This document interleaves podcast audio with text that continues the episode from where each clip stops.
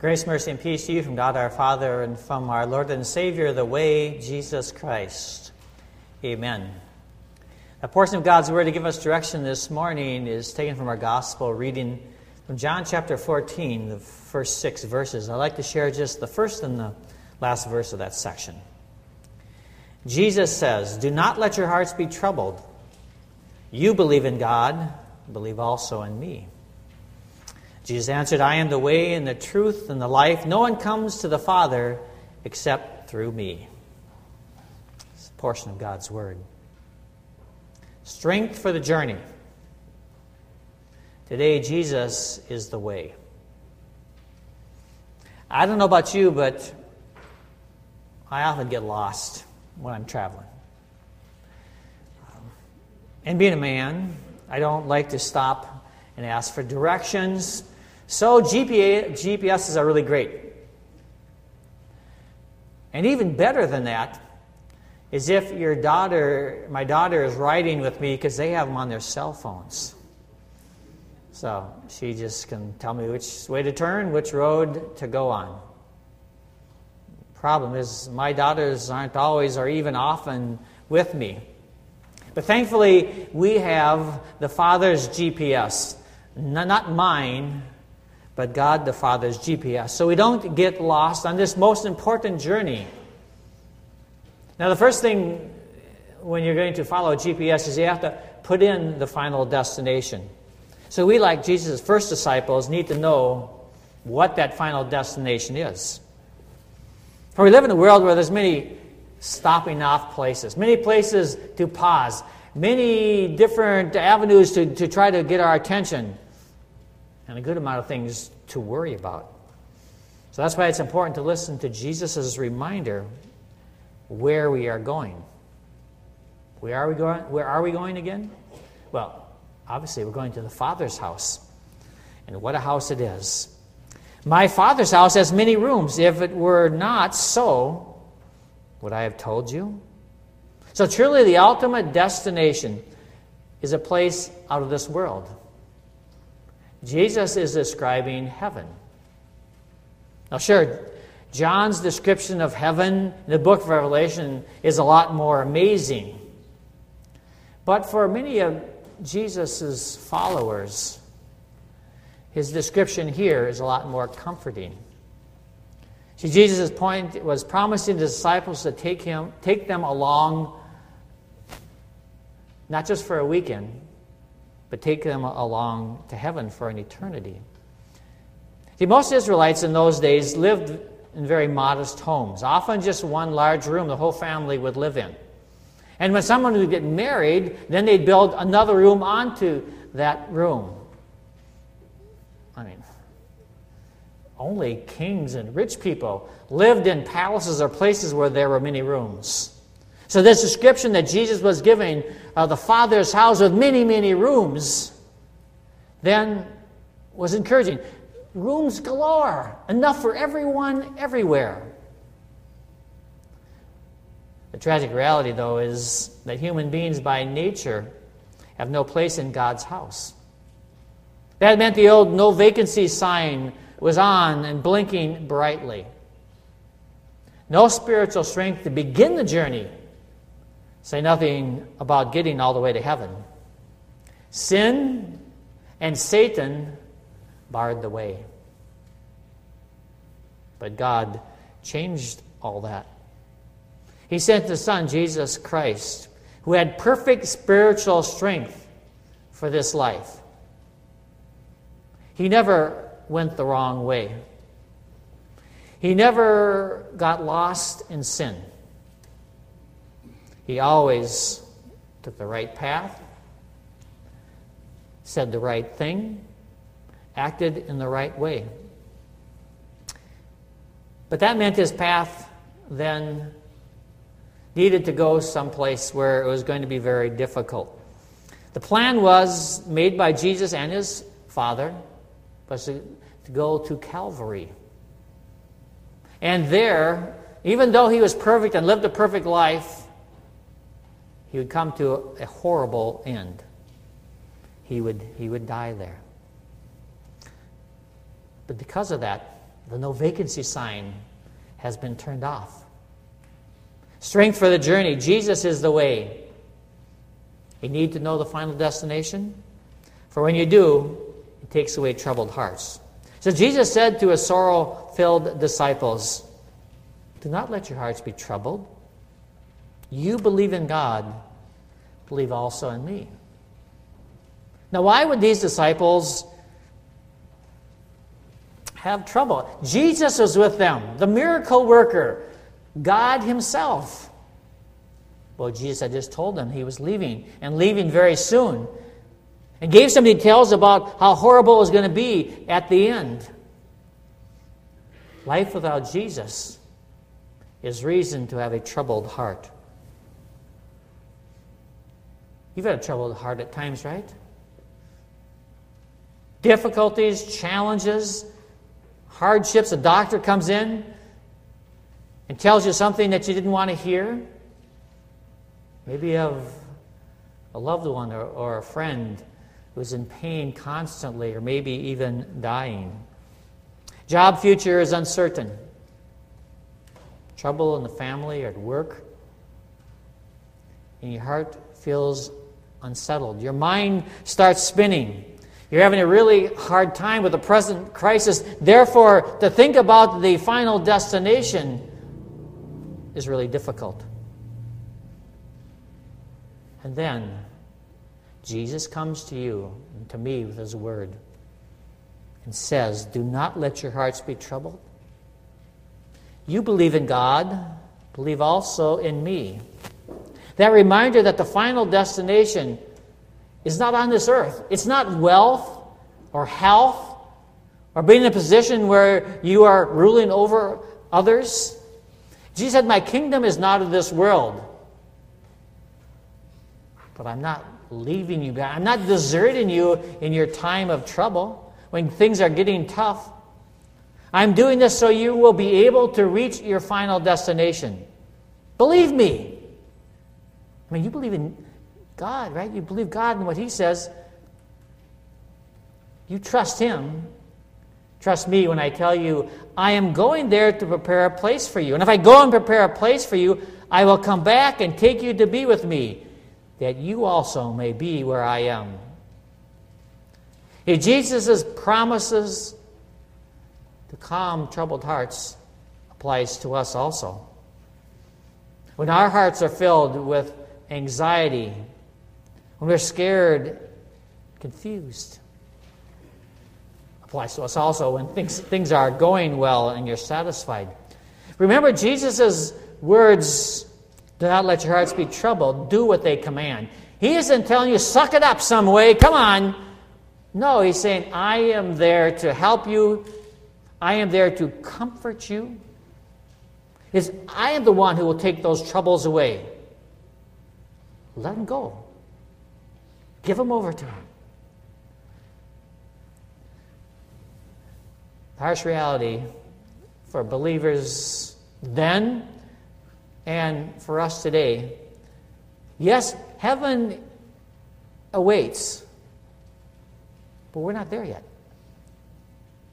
How do we get there? Well, we, like Jesus' followers, need to know how to get to that place. But in reality, Jesus said, You already know. After Jesus told them where he's going, you know the old, I am going there to prepare a place for you, and if I go and prepare a place, I will come back and take you to be with me, that you also may be where I am. He adds this. He says, You know the way to the place where I am going. But they don't seem to. There seems to be a good deal of confusion here. Thomas says to him, Lord, we don't know where you are going, so how can we know the way? In time of great stress, and this was one of those times, we humans don't always think real clearly. Why, even, even in times where there is not a lot of things going on, we can't always remember things that we know or are supposed to know. Jesus had just told them where he is going and why. He had spent three years telling and showing who he was and, and explaining that plan of salvation that he was carrying out. But they were slow to catch on, slow to get it, slow to put the different pieces together. Reminds me of our children as they grow up. You take them lots of places, and sometimes the same place many times when you're going to there. But it seems they don't pay attention to where they're going. And I wonder if, if they won't until they have to walk there or drive there themselves. Just an example that comes to mind. One day I asked one of our daughters to walk up to Nob Hill and get something for supper. And she looked at me and said, Dad, I don't know how to get there. She had lived here her whole life. We'd been there hundreds of times. Two blocks, maybe, right? And she was serious. I shook my head in disbelief. um, I wonder if Jesus shook his head at Thomas, right? After all he had said and all he had done, Thomas said to him, Lord, we don't know where you are going, so how can we know the way? I don't know for sure, but if I was Jesus, I would have shook my head and said, Oh, man. So you thought my story was funny about my daughter. Think about how many times then, if I was Jesus and acting that way, how many times Jesus must shake his head at us, right? I mean, he tells us things. You know, do not let your hearts be troubled. Why are you carrying that? Why are you letting why are you getting stressed out? You know who I am? Believe me, trust me. And we say, Oh no, I don't know how it's gonna turn out, you know how it's gonna happen. He shakes his head. Or turn TV on, right? And this, this tantalizing story is going to come on. And God makes it pretty clear that we as believers are not to put things in our mind that could be hurtful or harmful or sinful. And you know all those things are going to be in that TV show, but you don't change the channel, you get enthralled. And Jesus you know, shakes his head and says, oh, man. No. Jesus says, You know better to do that. You know better than to say that. You know better than to think that. And we say, Well, I, I, I don't know the way. Nice. And then we realize that was wrong. That was sinful, and we know that Jesus lived and died to pay for that sin, and we hand that sin over to Jesus, and we heard that, that assurance of forgiveness, or maybe we knelt at the, this altar and received that in His body and blood, and then we wake up the next day still feeling guilty over it. And Jesus shakes his head and said, No, no, no, no, no, no. That's what I lived and died for, so that you would not feel guilty. I took that guilt to the cross also. Thankfully, Jesus is more patient and loving than I probably was with my daughter. Look what he did here. He goes on to teach them again, to explain to them again the journey that they're on and how he is going to help them get through those difficult times. Using the Father's GPS. God's pathway system, if you will, to these spiritual blessings. Wouldn't it be so neat to have Jesus with us, right? Uh, to, to explain to us to be patient with us to show us that plan of salvation again clearly so we maybe could understand it better. Well, he has, right? Right? what is this then? Then a, a wonderful, marvelous GPS system explaining and showing us God's plan with salvation and the journey that we are on and all the things that He has promised to do for us. Okay, maybe it isn't as electronic as you'd like, but you can get that on these electronic things, right?